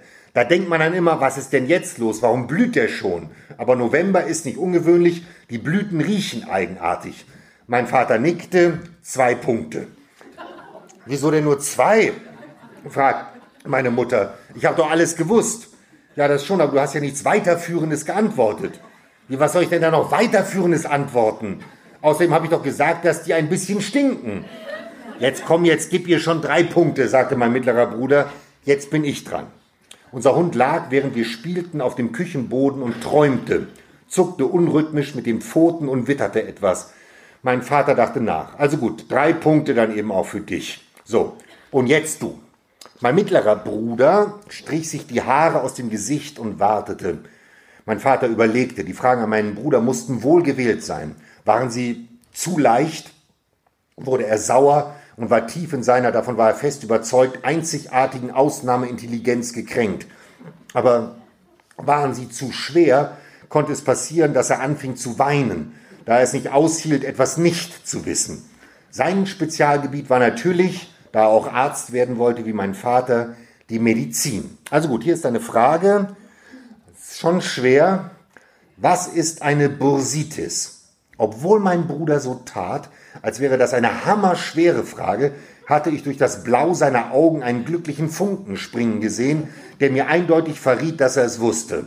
Oh Mann, sagte er, das ist wirklich hart. Bositis. Ist das zu schwer? fragte mein Vater. Du kannst einmal eine Frage tauschen. Gib ihm doch einen Tipp, bat ihn meine Mutter. Nee, Tipp gibt's nicht, beharrte mein ältester Bruder streng auf den Regeln. Mein mittlerer Bruder legte seine Stirn in Falten, tat so, als würde er in den Überprall mit Wissen vollgestopften Gehirnschubladen seines Universalgeistes stöbern. Bursitis, hm, wartet mal. Bursa, das müsste auf Lateinisch Tasche, glaube ich, ja, das ist doch Beutel, nicht wahr? Ah, warte mal, genau, das ist Beutel, genau. Wir alle sahen ihn an, wir alle durften dabei sein, wie sich die Wissenssplitter unter höchster Gedankenanspannung zusammenfügten. Und jetzt war das Ergebnis endlich da. Bursitis, sagte er, ist ganz klar, ist eine Schleimbeutelentzündung. Kann an den unterschiedlichsten Stellen auftreten, überall da, wo Sehnen über Knochen oder Muskeln gleiten. Das wird ordentlich dick und warm, dagegen hilft eigentlich nur kühlen. Wenn es eitrig wird, muss man den Schleimbeutel chirurgisch entfernen. Ach, das riecht dann gar nicht gut. Das tief befriedigte Nicken meines Vaters wurmte mich. Woher wusste mein Bruder so etwas? Kein Junge der Welt in seinem Alter wusste, was eine Schleimbeutelentzündung ist. Mein Vater gab ihm selbstverständlich die volle Punktzahl. Glücklich sagte er, ganz klar drei dicke, fette Punkte für dich, mein Lieber. Besser hätte ich das auch nicht formulieren können. Volltreffer. So, und nun bist du dran. Der schlafende Hund schien etwas Köstliches gefunden zu haben, sabberte auf die Küchenfliesen und kaute auf seinem Traum herum. Mein Spezialgebiet war die Wüste. Tatsächlich habe ich mich schon damals brennend für die Wüste interessiert. Gut, also wie nennt man die sehr giftigen Tiere, mit denen man in der Wüste auf keinen Fall in Berührung kommen sollte? Und ich meine keine Schlangen. Alle guckten mich an, warteten, alle wussten die Antwort. Ich überlegte, Hirnleere. Das einzige Tier, das mir unter den Blicken meiner Familie in den Sinn kam, war Kamel. Aber das konnte nicht sein. Das, das war völliger Blödsinn. Giftiges Kamel. Nach dem Unterschied zwischen Kamel und Dromedar hatte mich mein Vater schon viel zu häufig gefragt. Wer ist giftig und lebt in der Wüste? Meine Mutter formte ihre Hände zu zwei auf- und zuschnappenden Zangen. Hey, keine Hilfestellung, das gibt Punktabzug. Und da wusste ich es plötzlich. Ich sah das gefragte Tier vor mir, aber seine Bezeichnung fiel mir nicht ein. Und ohne weiter darüber nachzudenken, rief ich Krebs. Meine Brüder ließen sich vor Enttäuschung überdramatisch nach vorne auf die Tischplatte fallen, wodurch der Hund aufwachte und einen Gähnkrampf bekam. Fast, fast, fast, sagte mein Vater, fast. Es sieht einem Krebs ein wenig ähnlich, aber es heißt anders. Meine Mutter sagte, das gibt's auch als Sternzeichen. Ich war so aufgeregt, wollte unbedingt den Punkt ergattern. Sternzeichen? Mein Sternzeichen, das ist doch. Ohne weiter darüber nachzudenken, unendlich dankbar für den Tipp meiner Mutter, rief ich zum zweiten Mal Krebs. Meine Brüder fingen an zu lachen. Ey, jetzt schnall das mal langsam. Es ist kein Krebs. Warum brüllst du denn andauernd Krebs? Es gibt keine Krebse in der Wüste. Krebse leben im Meer. Mein Vater hatte aber die Hoffnung noch nicht aufgegeben. Jetzt lass ihn noch mal in Ruhe noch einen Moment überlegen. Gegenüber von mir fuchtelte meine Mutter mit ihren Zangenhänden herum. Schnapp, schnapp. Ja, und sah mich so an, als wollte sie mir mit der geballten Kraft ihrer aufgerissenen Augen über meine Denkblockade hinweghelfen. Schnapp. Aber ich wusste es nicht. Und dieses Nichtwissen tat weh. In mir war eine schmerzende Leere, ein pochendes Vakuum. Los, jetzt gib schon auf, bitte, flehte mein ältester Bruder. Wir wollen noch eine Runde spielen, bevor Papa 50 wird. Ich sagte sehr leise, Spinne. Ja, eine Vogelspinne vielleicht. Woraufhin mein einer Bruder den anderen fragte, sag mal, was bist du nochmal für ein Sternzeichen? Und dieser, na das weißt du doch, antwortete, ich bin Spinne. Ich war kurz davor, Hummer zu sagen. Ich brachte aber einfach nichts mehr heraus. Mehrmals gaben meine Brüder Tutsignale von sich, um meine Ratezeit endgültig zu beenden. Also gut, sagte mein Vater und sah mich unglücklich an. Ich tat ihm leid. Mein Lieber, das ist ein Skorpion. Ja, aber du bekommst einen Punkt, weil ich das mit dem Krebs gar nicht so schlecht fand. Die sehen sich ja wirklich ein wenig ähnlich. Doch meine Brüder kannten in solchen Dingen keine Gnade. Wie bitte? rief mein mittlerer Bruder entrüstet. Einen Punkt für Krebs? Was soll das denn? Krebs ist einfach komplett falsch. Dafür gibt es genau null Punkte. Und er warf mir diese gerufene Null voll an den Kopf. Auch mein ältester Bruder fand meine Bewertung ungerecht. Papa, jetzt bitte hör mal zu, das ist auch wirklich langsam Quatsch hier. Wenn dieser, diese Punkte irgendeinen Sinn machen sollen, dann darf der keinen bekommen. Ja, das ist doch hier ein Wissensspiel und kein Ratespiel. Und wenn er einen Punkt bekäme, würde er ihm doch eh wegen Hilfestellung gleich wieder abgezogen, da Mama die ganze Zeit den Skorpion vorgespielt hat. Der hat einfach keine Ahnung. Mich nervt das langsam.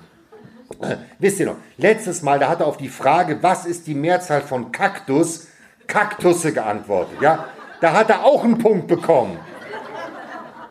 Hat er nicht sogar Kaki gesagt? Der hat doch Kaki gesagt. Korrigierte ihn mein mittlerer Bruder. Ein Kaktus, zwei Kaki. Und nun hatten sie mich gleich soweit. Da, wo sie mich haben wollten. Meine Kopfhaut fing zu jucken an. Das war stets ein erstes Anzeichen des nahen Kontrollverlustes. Ein wegweisendes Symptom auf dem Weg in die Sackgasse Jähzorn. Kommt jetzt nicht bitte, hört auf, ja nicht heute. Wir wollen doch noch weiterspielen, versuchte meine Mutter zu schlichten. Doch die Lunte brannte schon. Mein ältester Bruder erhob sich plötzlich, als wollte er eine Rede halten und verkündete, gegen Mittag erreichte die Karawane die Oase, die voller Kaki war. Mein mittlerer Bruder sang leise und spitz in mein Ohr, mein kleiner grüner Kaki steht draußen am Balkon. Und dann beide zusammen sich die Nasen zuhaltend in meine Richtung, Kaki, Kaki, Kaki. Da sprang ich vom Tisch auf, schlug meinem mittleren Bruder fahrig die Hand an den Hals, der weinend zusammenbrach, als hätte ihn ein Tomahawk getroffen, und warf mich auf den Küchenboden. Ich trat um mich und machte meinem Spitznamen die blonde Bombe alle Ehre. Treten und schlagen, zappeln und schreien. Und was tat mein Vater? Nichts. Er tat nichts. Mein Vater nahm sich noch eine große Portion Nierchen und Reis. Der Hund lag neben mir und hechelte. Mein älterer Bruder stand auf und stieg mit einem großen Schritt über mich hinweg, als wäre ich irgendein sabberndes Tier, von dem man sich in Acht nehmen müsste. Und meine Mutter versuchte mich vom Boden aufzuheben, aber ich hatte die Zornzugbrücke schon hochgezogen. Ich strampelte, schrie und war uneinnehmbar. Ich war in Sicherheit. Nach einiger Zeit gelang es meiner Mutter, mich zu besänftigen, mich in einer wohldosierten Mischung aus Festhalten und Umarmen zu beruhigen. Doch ich machte mich los, rannte in mein Zimmer und setzte mich auf die breite Steinplatte über der Heizung, direkt unter dem Fenster. Dort saß ich oft. Im Sommer war der Stein herrlich kühl, im Winter schön warm. Den Vorhang konnte ich ein wenig vorziehen und mich so direkt aus dem Fenster sehend in einer schmalen Höhle verbergen. Im Marmor der Fensterbank waren Versteinerungen, leicht erhoben, Schneckengehäuse und längliche Muschelhülsen. Diese mit den Fingerkuppen zu betasten gefiel mir. Ich stellte mir vor, sie mit einem Hämmerchen und einem Schraubenzieher herauszuklopfen und dann teuer zu verkaufen. Oder sie in einem Mörser zu zerstoßen. Und dieses fossile Zauberpulver, hoffte ich, würde mich unbesiegbar machen.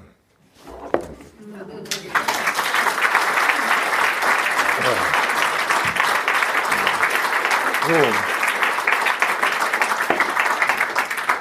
Und einmal noch äh, jetzt sozusagen diese Schrebergärten, die Psychiatrie, dieses Haus da drin und noch einmal nach außen am Abend. Draußen war es immer noch nordisch hell. Selbst um 10 Uhr abends spiegelte sich die Sonne in den vom Lindenhonig klebrig überzogenen Blättern. Und ich hörte die Patienten. Schreie. Ob Schmerzensschreie oder Glücksschreie, das war nicht so leicht zu unterscheiden. Jaulen, Stöhnen, langgezogenes Wolfsgeheul, das ganze Spektrum menschlicher Laute, spitze Schreie, Todesschreie, Jubelschreie, Gurgeln und Röhren, schwebende Wehklagen. Die Stimmen waren miteinander verwoben. Die Anstaltsgebäude hatten große Balkone, die aus Sicherheitsgründen mit Maschendraht gesichert waren. Wir nannten sie die verrückten Volieren. Von meinem Bett aus konnte ich sie sehen. Gleich hinter dem Türmchen des Krematoriums hingen sie wie eckige Waben an den Mauern der Gebäude. Einzelne Stimmen kannte ich, kannte ich von Beginn an, bevor ich überhaupt sprechen konnte. Ich soll als Baby nie geschrien haben, das wundert mich nicht. Wozu auch, wenn das um einen herum Nacht für Nacht tausend andere tun. Wie Vögel am Morgen zu einer bestimmten Zeit zu singen beginnen, so schien auch das Abendgeschrei einer gewissen Logik zu folgen. Ich lag in meinem Margariten verzierten Frotteeschlafanzug unter der flauschigen Bettdecke, hielt meinen von zig schlecht vernähten Bauchoperationen ledierten Affen im Arm und lauschte dem Zeter und Mordio, Anstaltsgesänge, untermalt von Klappern und Rütteln. Was war das? Der Wind, dumpfes Schlagen gegen Wände, Köpfe, Gitterbett schütteln, 365 Tage im Jahr, allabendliches Brüllkonzert mit großem Orchester. Ob Jungen oder Mädchen, das war schwer zu unterscheiden. Manch eine vermeintlich weibliche Stimme gröhlte plötzlich in tönendem Bass, manch eindeutig männliche schraubte sich plötzlich hinauf und schrie im Sopran. Meine apokalyptischen Reiter waren zu fünft, galoppierten im Wind auf den Vokalen und umzingelten unser Haus. Das A für gedehnte Schmerzen, langen Atem und lautstarken Aufruhr. Das E für gestautes Aufbäumen zwischen den Zähnen, irgendwie störrisch. Das I meist kurz und geschleudert, meckernde Affen in üppigen Wipfeln und das O für den Kummer und Eruptionen der Freude und schließlich das U, geduldig im Hintergrund, resignierend, voll dunkler Kraft. Wie gut ich das alles kannte. Ich wusste genau, wer wem wie antworten würde. Von Bett zu Bett, von Station zu Station. Selbst von Anstaltsgebäude zu Anstaltsgebäude gelten die Schreie. Präzise Einsätze dirigiert von irgendeiner dunklen Macht. Einer alleine, mehrmals, dann zu zweit, kleines Duett, Frage und Antwort, dann stimmten andere mit ein, dann ein Gespann, dann eine Horde. Besonders beeindruckt hat mich immer die Länge der Rufe und dass ich nie jemanden hörte, dessen Stimme versagte. Wenn meine Mutter von der Chorprobe kam, krächzte sie heiser. Anderthalb Stunden Kantaten gaben ihren Stimmbändern den Rest. Das Atemvolumen der Patienten war enorm, ihre Schreitechnik perfekt. Es ist nicht oft warm bei uns in Schleswig. Die lauen, windstillen Sommerabende sind an einer Hand abzuzählen. Höchstens vier, fünfmal im Jahr saßen wir noch um zehn Uhr auf der Terrasse. Mein Vater gab diesen Abenden Namen, so selten sind sie gewesen, wie tropischen Wirbelstürmen, die warme Marie, die lauschige Anna, der leichtklamme Anton. Nächte mit Namen, das kannte ich gut. An diesen seltenen Abenden, den warmen, eskalierten die Gesänge, steigerten sich zu ohrenbetäubendem Gebrüll. Ein festliche Hysterie, verborgene Begierde, Rastlosigkeit des Blutes oder eben doch ein Wissen um das Grauenhafte, Ausweglose der eigenen Situation, brachen heraus, feuerten sich gegenseitig an bis tief in die sommerliche Nacht, bis hin zur totalen Erschöpfung. Ich liebte dieses Gebrüll diese Partitur nächtlicher Stimmen, mühte mich wach zu bleiben, nicht wegzudämmern, wie sich das türmte und bäumte, anschwoll und verhallte, Echos in den Anstaltsschluchten. Ich hörte das gerne, ich schlief gerne dabei ein, konnte sogar am allerbesten genau dabei einschlafen. Meine beiden älteren Brüder, meine Eltern schlossen trotz der Wärme mit Seltenheitswert ihre Fenster. Der Hund wurde unruhig, bellte, verkroch sich hinter dem Sessel. Mein Fenster aber musste offen bleiben. Ich lag da und lauschte den Schreien. Auch durfte meine Zimmertür nie ganz geschlossen sein. Das Flurlicht musste anbleiben. Der schmale Lichtstreif fiel genau über das Ende meines Bettes. In diesen Lichtstreifen hinein legte ich meinen Fuß. Etwas von mir sollte im Hellen bleiben. Der nackte Fuß sollte wach bleiben und mich beschützen. Auf dem Flur, im Türspalt, im Anschnitt die bügelnde Mutter, das Bett frisch bezogen, das Fenster gekippt und die Abendflaute erfüllt vom infernalischen Konzert der Patienten. Das war perfekt. Und schlief ich woanders, bei meinen Großeltern in München, bekam ich schreckliches Heimweh. Die Stille setzte mir zu. Ich hasste es, mein Blut im Kopfkissen rauschen zu hören, wie eine für die Ewigkeit präparierte Mumie in der Dunkelheit zu stecken. Da hatte ich dann Sehnsucht nach Schreien, nach dem beruhigenden Gebrüll der Kranken.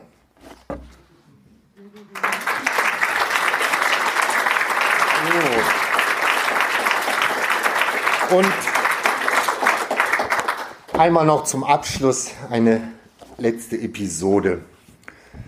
Weihnachten, wir läuten das jetzt hiermit ein, war für mich, Weihnachten war für mich der Höhepunkt des Jahres. Aber das lag nicht am harmonisierend wirkenden, selbstgefällten Tannenbaum, warm eingepackte Familie stapft durch eine verschneite Schonung oder an der Fondue-Fleischorgie, Vorsicht Kinder mit dem heißen Öl und auch nicht an den Geschenken, über die ich mich natürlich freute. Nein, der weihnachtliche Höhepunkt war etwas anderes für mich. Ich durfte meinen Vater auf seinem Weg durch die Stationen der Psychiatrie begleiten. Für jede Bescherung hatten wir nur 20 Minuten Zeit und dann mussten wir schon weiter zur nächsten. Wir wurden überall begierig erwartet. Ohne uns, den Direktor des Landeskrankenhauses für Kinder- und Jugendpsychiatrie und seinen Sohn, konnte nicht angefangen werden. Wenn wir eintrafen, waren alle Patienten der entsprechenden Station bereits in einem Zimmer versammelt. Sie hatten sich schön gemacht oder waren schön gemacht worden. Streng gescheitelte Haare und geputzte Brillengläser. Sie waren aufgeregt, wippten, warfen sich hin und her. Es wurden zwei Weihnachtslieder mit dem Pflegepersonal und den Stationsärzten gesungen und dann wurde die große Flügeltür des Weihnachtszimmers geöffnet. Im elektrischen Kerzenschein lagen dort auf Tischen drapiert die Geschenke. Und nun begann das, wovon ich Jahr für Jahr nie genug kriegen konnte. Das, was für mich jahrelang mein ganz persönlicher Weihnachtshöhepunkt war.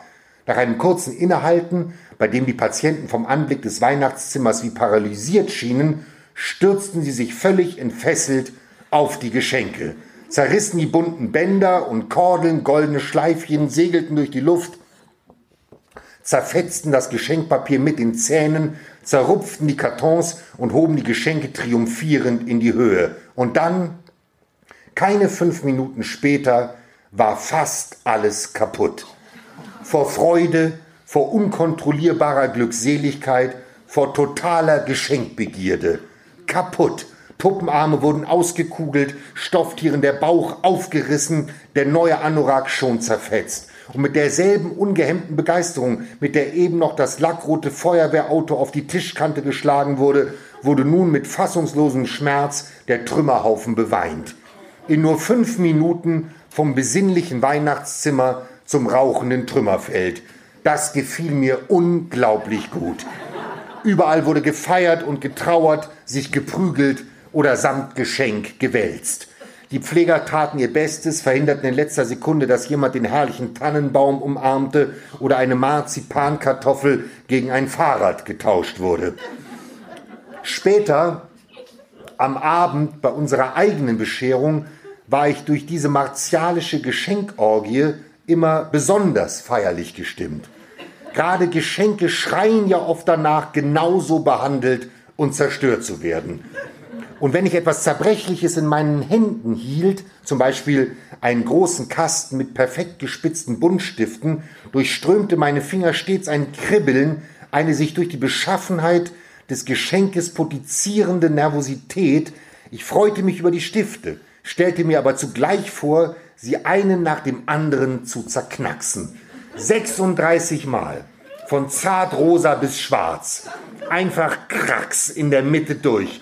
Etwas nicht zu zerstören war dann schon eine Leistung, fand ich.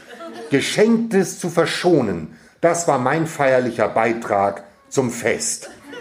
Und hatte sich die Erregung etwas gelegt, wurden die Patienten zurück in den ersten Raum gebracht, wo jetzt der Tisch gedeckt worden war.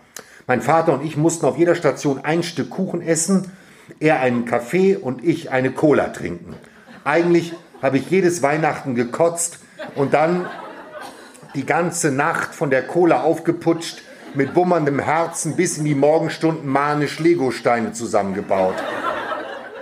Die Patienten stopften sich die Weihnachtsmänner mit Staniol rein, bissen in die Apfelsinen, ohne sie zu schälen und aßen Torte mit den Händen. Die Bescherungen waren sehr unterschiedlich.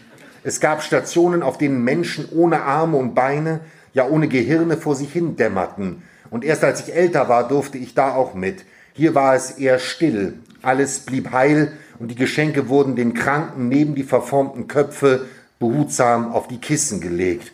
Oder die Stationen, auf denen nur vier junge Frauen waren, Während der ganzen Bescherungszeremonie ließen sie mich nicht aus den Augen, blitzten mich bedrohlich an. Die Weihnachtslieder, die sie sangen, klangen wunderschön. Sie sangen mit ihren ganzen Körpern, wiegten sich im bemüht melodischen Flötenspiel eines Zivildienstleistenden hin und her. Holder Knabe im lockigen Haar. Meinten sie mich? Ihre Augen schimmerten wie die sich in der überheizten Stationsluft mal nach links, dann wieder nach rechts drehenden Christbaumkugeln. Durch den seitlichen Schlitz ihrer Anstaltshemden hindurch sah ich die Wölbungen und Buchten ihrer nackten Körper, auch einzelne verschorfte Stellen oder tiefe Kratzer in der hellen Haut. Sie bekamen jedes Jahr immer Puppen. Diese drehten sie langsam in den Händen und flüsterten ihnen Unverständliches in die Ohren. Nachdem wir drei Stunden lang eine Bescherung nach der anderen absolviert hatten, ich hatte neun Stücke Torte gegessen und neun Gläser Cola getrunken, gingen wir zum Psychiatriegottesdienst in die Turnhalle. Auch hier wurde bereits hin und her gewippt, dass die Stühle jauchzten. Als der Pastor die Sperrholzkanzel betrat, brach kollektiver Jubel aus. Auch später immer wieder Jubel. Im Namen des Vaters Jubel. Im Namen des Sohnes Jubel. Im Namen des Heiligen Geistes Ovationen. Immer wieder stürzten einzelne Patienten zur Kanzel und warfen sich dem Pastor in die Arme. Ihr seid, rief der Pastor durch sein viel zu laut eingestelltes Mikrofon, ihr alle seid Gott herzlich willkommen. Wieder tosender Applaus. Es war eine wirklich begeisterungsfähige Gemeinde. Zu den Weihnachtsliedern wurde sich untergehakt und geschunkelt oder einfach auf die Stühle geklettert, auf den Sitzflächen getanzt und geschrien. Die Turnhalle war völlig überfüllt. Selbst die Sprossenwände hingen voller Kranker. Und diesen Geruch werde ich nie vergessen. Es roch nach Medizinbällen, Tannenzweigen und Spucke. Der Glöckner, ein Freund von mir, saß während des Gottesdienstes still da, überragte die Menge und wartete auf ein Zeichen des Pastors. Sobald dieser ihm zunickte, erhob er sich, im Turnsaal wurde es still und er begann zu läuten. Hoch über den Köpfen schwang er seine festlich polierten Glocken. Die direkt unter ihm saßen, hielten sich die Ohren zu und duckten sich. Und das war das Zeichen. Das Krippenspiel konnte nun endlich beginnen. Es wurde von Patienten aufgeführt, jedes Jahr von einer anderen Station. Und oft endete dieses Krippenspiel in einer Katastrophe.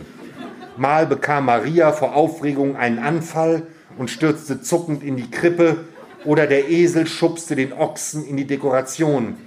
Mal holte einer der heiligen drei Könige, ich erinnere mich an Melchior, seinen Schwanz heraus und onanierte mit seiner schwarz geschminkten Hand unter dem Beifall der Menge. Oder die Hirten prügelten sich mit ihren Hirtenstäben. Aber sie spielten großartig. In der Mitte stand die Krippe, ein mit Tannenzweigen geschmücktes Gitterbett, in dem ein schwerstbehinderter Jesus lag. Natürlich war die Spielweise je nach Station völlig verschieden. Da die Psychiatrie, da der Psychiatriegottesdienst gemeinsam mit der Erwachsenenpsychiatrie gefeiert wurde, gab es auch Krippenspiele für für immer eingesperrte Sexualstraftäter, sogar mit Mördern, bei denen hinter jedem Hirten sprungbereit ein riesiger Pfleger stand. Und sogar ein Josef in Handschellen und die Jungfrau Maria in der Zwangsjacke habe ich selbst gesehen. Vielen Dank. Danke.